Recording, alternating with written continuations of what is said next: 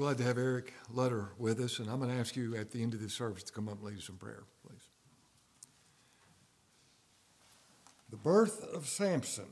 Now, Samson is the next person mentioned in the Hall of Faith, and I want you to remember in John chapter 5, verse 39, the Lord said, "You search the Scriptures," and he was talking about the Old Testament Scriptures. The New Testament had not yet been written. And he's speaking of the Old Testament Scriptures when he says, "You search the Scriptures, and in them you think you have eternal life," and they, all of them, "they are they which testify of me." And Samson is such a beautiful type of Christ in so many ways. He's the next person mentioned in the Hall of Faith. And his name means "like the sun," S-U-N, like the sun. The story of Samson and Delilah is one of the most well-known stories in the Bible. If you would ask your average person if they know any characters from the Scripture, I believe most people would say Samson, known for his great strength, and the story of Samson and Delilah where she deceived him, cut off his hair. He lost all of his strength. She let the Philistines take him. They put out his eyes and made fun of him. And what is glorious about that is the last chapter, chapter 16, his greatest victory that he accomplished was his death. More people were slain in his death than they were in his life. And what a type of Christ, the great achievements of his death. He's probably most well known for his superhuman strength. Look in chapter 14 of Judges chapter 13. "And Samson went down to Timnath and saw a woman in Timnath of the daughters of the Philistines. And he came up and told his father and his mother," this is Judges 14, "and he came up and told his father and his mother and said, 'I've seen a woman in Timnath of the daughters of the Philistines. Now therefore get her for me to wife.' Then his father and his mother said unto him, 'Is there never a woman among the daughters of thy brethren, or among all thy people, that thou goest to take a wife of the uncircumcised Philistines?' And Samson said unto his father, 'Get her for me, for she pleaseth me well.'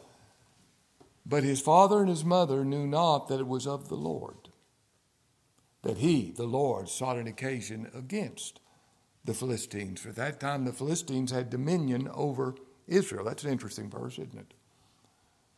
You can say this with regard to everything. It's of the Lord. The Lord is working his purpose. Now look in verse 5. "Then went Samson down and his father and his mother to Timnath, and came to the vineyards of Timnath. And behold, a young lion roared against him.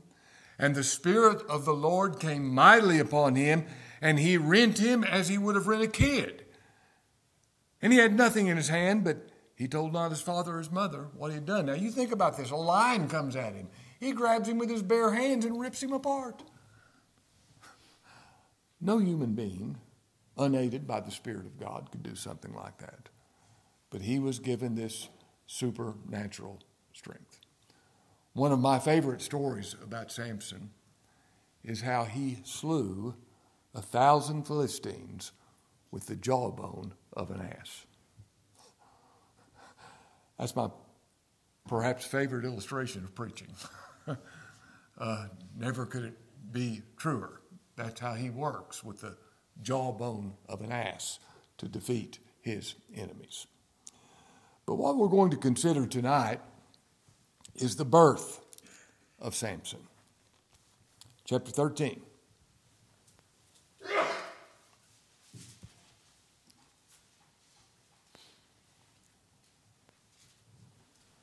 "And the children of Israel did evil again in the sight of the Lord." A very sad and a very familiar story.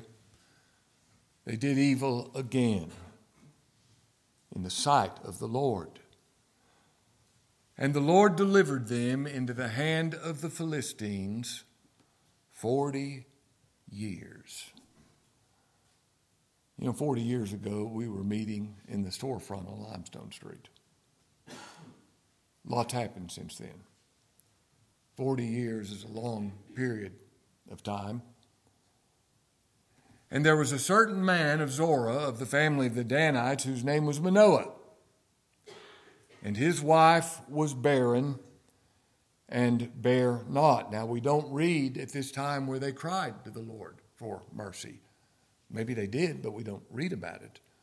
But we do read of this man and his wife, Manoah and his unnamed wife, and she was barren.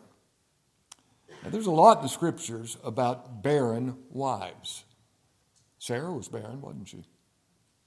Rebecca was barren. Rachel was barren. Hannah was barren. The Shunammite woman that Elisha was used to bless her and make it to where she could bear children with her husband, but she was barren all those years. And it was a great vexation to a woman to be barren, a great reproach. I don't know how long they had been married, but this woman was barren. And I'm sure that knowing the Lord, which she did, she probably many times prayed, give me a child. Like Hannah, give me a child or I die. She greatly desired to be with child. Verse 3, and the angel of the Lord appeared unto the woman. Now, I have no doubt that this is not talking about a created angel. This is talking about the angel of the Lord Jesus Christ. He made many pre-incarnate appearances, and this is one of them. And we know this for sure because of verse 20, for it came to pass when the flame went up toward heaven from the altar, that the angel of the Lord ascended in the flame of the altar. And Manoah and his wife looked on it and fell on their faces to the ground, but the angel of the Lord did no more appear to Manoah and his wife. Then Manoah knew that he was an angel of the Lord. And Manoah said unto his wife, we shall surely die because we've seen God. He knew who it was he had seen. And he thought at this time, it's over for us. We have seen God. So this angel was nothing less than a pre-incarnate appearance of the Lord Jesus Christ. And the angel of the Lord appeared unto the woman and said unto her, behold, now thou art barren and bearest not, but thou shalt conceive and bear a son. Now therefore beware, I pray thee, and drink not wine nor strong drink, and eat not any unclean thing. For lo, thou shalt conceive and bear a son, and no razor shall come on his head, for the child shall be a Nazarite unto God from the womb, and he shall begin to deliver Israel out of the hand of the Philistines. Now, Samson is such a clear type of Christ just in these verses. His birth is foretold. The birth of the Lord Jesus Christ was foretold. Samson was sanctified from the womb, set apart to be a Nazarite from the womb. And a Nazarite is someone who is completely consecrated to God. They took certain vows. No razor was to touch their hair, their beard. Their hair was to get long. And it typified Christ, the true Nazarite, consecrated to God. He delivered Israel by his mighty strength. Christ, what about him? The scripture says, he said, all power is given to me in heaven and earth. Thou hast given him power over all flesh, omnipotence over all flesh, that he should give eternal life to as many as thou hast given him. And Israel was delivered by his death. All the lords of the Philistines were killed when he brought that temple down. And they were delivered by his death, and how we're delivered by the death of the Lord Jesus Christ. I don't know of a scripture that I enjoy any more than thinking of Luke 9:31 when they spake of the death that he should accomplish. Oh, the accomplishments of the death of the God-man.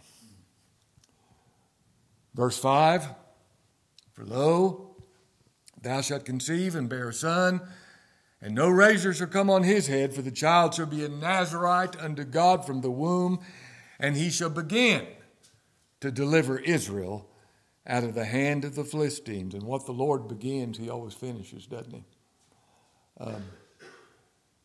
What's that scripture, Philippians 1:6? He that hath begun a good work in you will perform it in the day of Jesus Christ. Now, like I said, this seems to be an instance where they didn't ask for deliverance. Usually they would cry unto the Lord. Maybe they did, but we don't read of it here. But yet the Lord sent them a Savior. Verse 6. Then the woman came and told her husband, saying, a man of God came unto me. She did not yet realize that this was a pre-incarnate appearance of Christ. She thought it was a man of God of some kind. She knew there was something different about him. You can see that by how she describes him. A man of God came unto me, and his countenance was like the countenance of an angel of God, very terrible. But I asked him not whence he was, neither he me his name, but he said unto me, behold, thou shalt conceive and bear a son. And now drink no wine nor strong drink, neither eat any unclean thing, for the child shall be a Nazarite to God from the womb to the day of his death. Jesus of Nazareth. And I am quite sure that when this woman told her husband this, she was so excited. I'm going to have a child. I've been barren. I've been unable to give life. And now I'm going to have a child. She was so happy. And she was glad for her child to be a Nazarite from the womb, and all the laws that would have to be obeyed with the association of the Nazarite, the long hair, and so on. Verse 8. Then Manoah entreated the Lord and said, O my Lord, let the man of God which thou didst send come again unto us, and teach us what we shall do unto the child that he shall be born, that shall be born. He obviously believed the message, didn't he? He said, this child's going to be born. We need you to send him back to teach us what it is we're to do when we raise this child up. Now, his wife had already been told, but he wanted to hear it again. And I understand that, don't you? He wanted to hear it again. And God hearkened to the voice of Manoah. And the angel of God came again unto the woman as she sat in the field, but Manoah, her husband, was not with her. And the woman made haste and ran and showed her husband and said unto him, behold, the man hath appeared unto me that came unto me the other day. And Manoah arose and went after his wife and came to the man and said unto him, art thou the man that spakest unto the woman? He said, I am. And Manoah said, now let thy words come to pass. How shall we order the child, and how shall we do unto him? And the angel of the Lord said unto Manoah, of all that I said unto the woman, let her beware. Do exactly what I said to do. Well, that's a good rule of action, isn't it? I've already told you. You know, I got to thinking about this. You know, the Lord said, believe on the Lord Jesus Christ, and thou shalt be saved. Okay, what do I do? Believe on the Lord Jesus Christ, and thou shalt be saved. This is the work of God, that you believe on him whom he has sent. Just the repetition.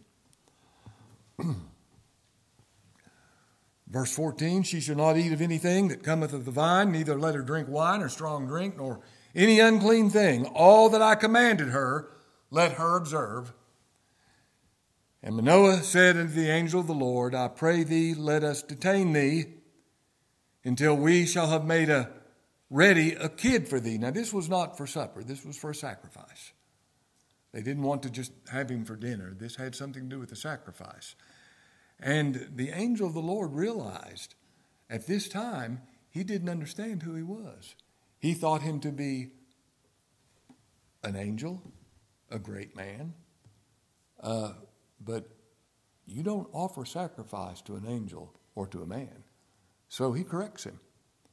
And the angel of the Lord said unto Manoah, though thou detain me, I'll not eat of thy bread, and if thou wilt offer burnt offering, thou must offer it unto the Lord. You see, he didn't realize that this was the Lord he was speaking to. It's kind of like when the Lord said to the rich young ruler, when he said, good master, why callest thou me good? Or good master, he said, why callest thou me good? There's none good but one, that is God. He knew this man didn't realize who he was. And that's why I said that, the same thing here. You offer your sacrifice to the Lord. For Manoah knew not that he was an angel of the Lord. And Manoah said unto the angel of the Lord, what's thy name? That when thy sayings come to pass, we may do thee honor. And the angel of the Lord said unto him, why askest thou thus after my name, seeing it's secret? My marginal reading says, it's wonderful. You see, when a created angel would come, they would identify themselves. But here he says, why are you asking my name? It's wonderful. It's secret. Kind of like when, remember when Jacob was wrestling with the angel? He said, what's your name? He said, it's secret. Wonderful. Now, this word wonderful is used one other time in all the scriptures, this particular Hebrew word wonderful. It's where David says, such knowledge is too wonderful for me. It's high. I cannot attain unto it. And I thought about the wonder of the gospel. What about the wonder of one God? Hear, O Israel, the Lord thy God is one God.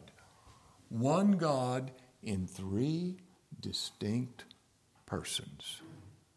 God the Father, God the Son, God the Holy Spirit. You understand that? Of course not. I believe it. I believe it. I don't understand it. I believe it. The wonder of being eternally united to Jesus Christ. That he's always known me. That there's never been a time when I'm not in him. Before the world was created, I was in him. Wonder. I'm amazed. I can't comprehend it. That I never had a beginning point with him. That I was chosen in him before the foundation of the world. United to him, one with him. What about the wonder of the incarnation? That the infinite God became a seed in a woman's womb. And the infinite God lived in that time for 9 months in a woman's womb, and yet all the fullness of the Godhead dwelled in his body. Wonder?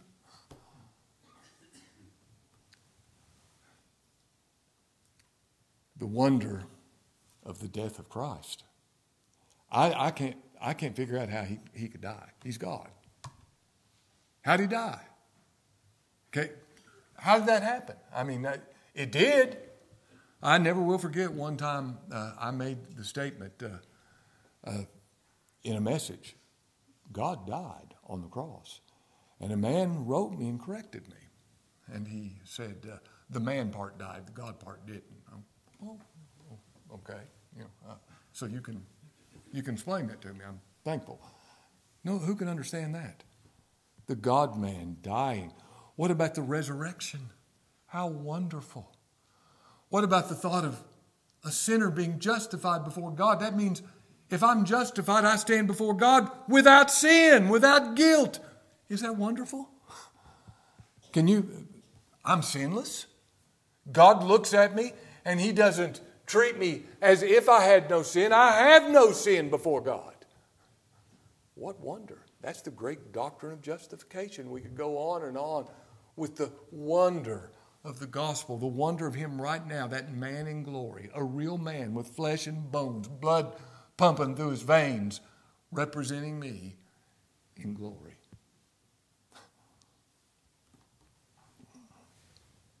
We believe all of this by grace, and we would, by his grace, die for this, and yet we don't understand any of it, do we? We just believe. Wonder. Wonder. His name is wonderful. I love what David said. Such knowledge is too high for me. It's wonderful. It's too high. I can't attain to it. Now let's go on reading verse 19. So Manoah took a kid with a meat offering and offered it upon a rock unto the Lord. And the angel did wondrously. He did what only God could do.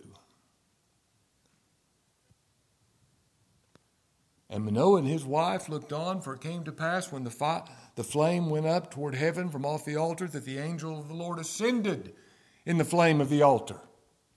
Now here's another reason why I know this was no created angel. He did this wondrously, and no created angel and no man would dare approach the sacrifice and become united with the sacrifice. The angels know this is the only way God can be approached. But this angel could identify with the sacrifice. And where'd the flame come from? Well, I think it came from the same place the flame came when Elijah asked for fire to come down from heaven. Fire came down from heaven and consumed it. And the angel of the Lord came into the flame and ascended up back into glory. Speaking of the ascension of Christ after his death, his identification with the sacrifice and rising, doing wondrously, doing what only God can do.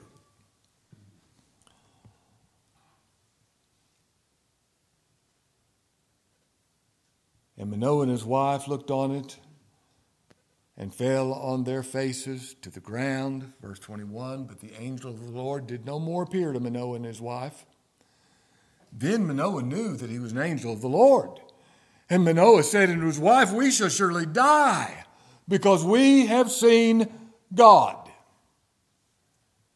Now, you cannot come into contact with him, even in the gospel, when you're not aware of your own sinfulness. That's what was going on here. When he came into contact with who the Lord is, he was keenly aware of his own sinfulness. And he thought, we're going to die. Now, you're going to hear people who will tell you about coming into contact with God. This I know. If they did, they wouldn't do it in some kind of, I don't believe they did for one thing, but if they did, they wouldn't be so cocky and arrogant. They would have a keen sense of their own sinfulness. We're going to die. We've seen God face to face. Manoah, verse 22, said unto his wife, we shall surely die because we've seen God. But his wife, now this was a very special woman. And she had more understanding than her husband did. All her husband knew is it's over for us. That's all he could see. But look what this very wise woman, unnamed woman, said to her husband.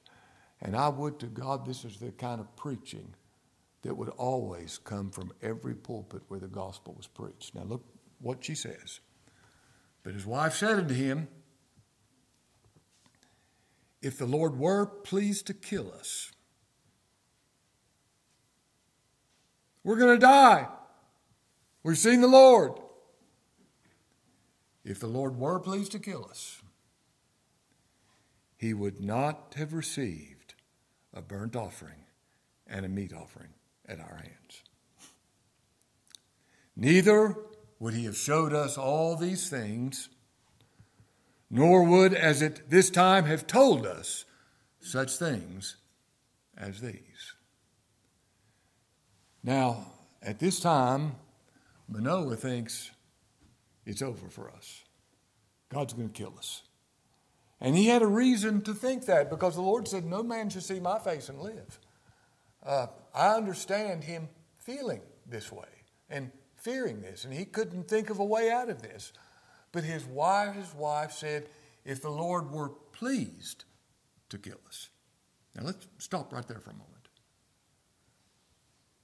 He does as he pleases. And if he's pleased to kill us, just and holy is his name. Whatsoever the Lord pleased, that did he. You see, if you and I know God, we know the God who is sovereign, who does as he pleases. Any other God is a false God. It's a phony God. It's a non-existent God. The God of the Bible is the God who does as he pleases. He doeth according to his will in the armies of heaven and among the inhabitants of the earth, and none can stay his hand or say unto him, what doest thou? He does as he pleases, and she recognized this. And she said, if he was pleased to kill us, and she's not saying, well, that could never happen, worse or good, nothing like that. She says, if he were pleased to kill us, he would not have accepted the sacrifice. Now, here is where assurance comes from. Do you want to have assurance? I do. Assurance comes from seeing God's acceptance of the sacrifice. Now, if your assurance comes from anything else, you've got a false assurance. It's wrong. You'd do best to get rid of it. Well, I think I'm saved because I do this or I do that or I'm like this. You better get rid of that. It's a false assurance.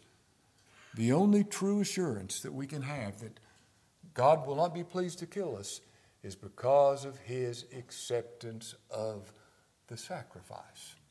Now hold your finger there and let me show you a passage of Scripture in Romans chapter 8.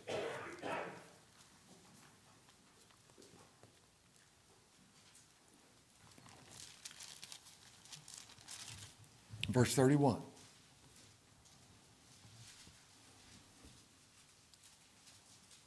What shall we then say to these things? If God be for us, who can be against us? Now here's where assurance comes from. He that spared not his own son, but delivered him up for us all, how shall he not? What could possibly prevent him from freely giving us all things? Who shall lay anything to the charge of God's elect? There's nothing you can bring by way of accusation against them. Christ put their sin away. There's nothing to accuse them of. God justified them. Who is he that condemneth? It's Christ that died, yea, rather that's risen again, who's even at the right hand of God, who also maketh intercession for us. Who shall separate us? Who shall separate us? Now, if the Lord were pleased to kill us, he wouldn't have accepted that sacrifice. But he did. He did. That's why she knew they would be spared. Look back in our text.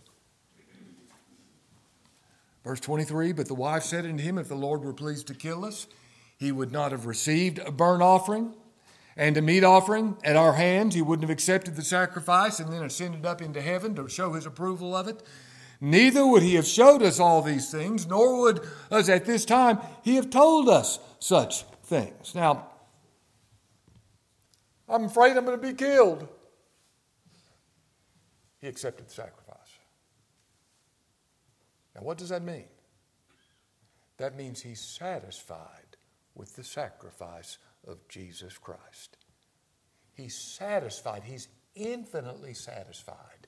And I can't get any more pleasing. I can't get any more loved. I can't get any more accepted. I can't get any more holy than I am in that accepted sacrifice. God is pleased with the sacrifice of Christ. That's what is meant by him accepting it. Have I ever, well, I sure hope I have, have I ever learned to find my satisfaction in what God is satisfied with? Nothing else. If he was pleased to kill us, Christ would have never been raised from the dead. But when Christ was raised from the dead, God said, I am infinitely satisfied with who he is, what he did, and everybody he did it for. That's where assurance comes from, not from anything in you. If he pleased to kill us, he wouldn't have accepted the sacrifice. And the next thing she says, he wouldn't have showed us all these things. You know, he told them, you're going to have a son, and he's going to deliver Israel. If he was going to kill us, would he do that? No. He wouldn't kill us if he's taught us the gospel.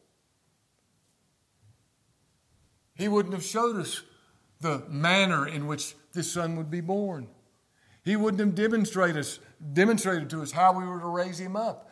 He wouldn't have shown us any of these things. He wouldn't have shown us the acceptance of the sacrifice.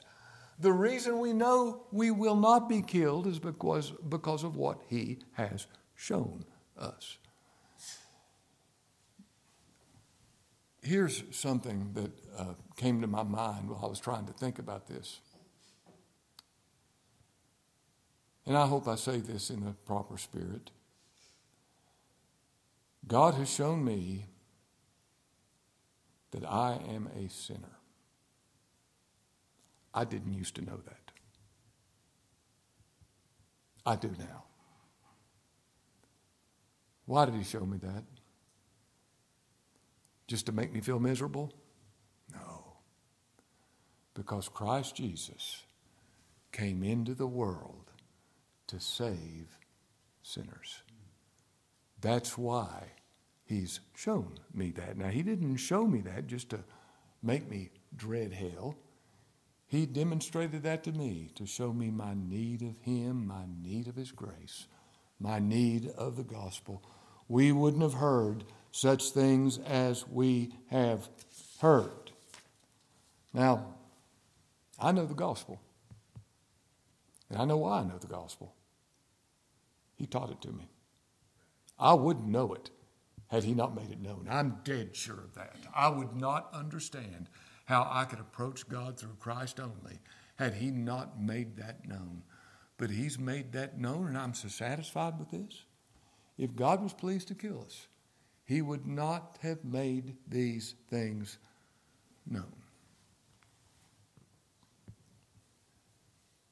His wife said, if the Lord were pleased to kill us, he would not have received a burnt offering and a meat offering at our hands. Neither would he have showed us all these things, nor would us at this time have told us such things as these, the salvation that was going to come to his people through this boy that's going to be a Nazarite. And the woman bare a son and called his name Samson.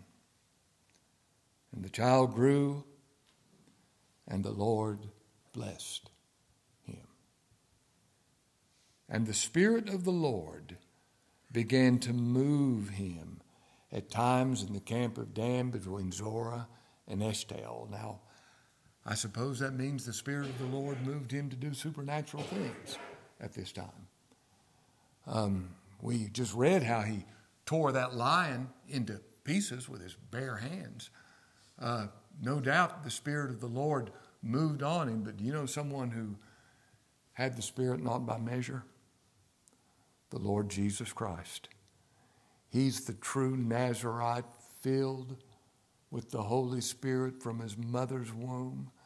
And by the Spirit, he lived a life that none of us could properly describe, of perfect holiness, righteousness, power. It was from the Spirit moving on him. John the Baptist said, God giveth not the Spirit by measure unto him. You and I have a measure of the Spirit. A measure of the Spirit. That's why we believe. That's why we've been born again. That's why we trust Christ. We have a measure of the Spirit. He didn't have a measure of the Spirit. He had the fullness of God, the Holy Spirit. Samson. He's the man who is mentioned in the hall of faith. Let's pray.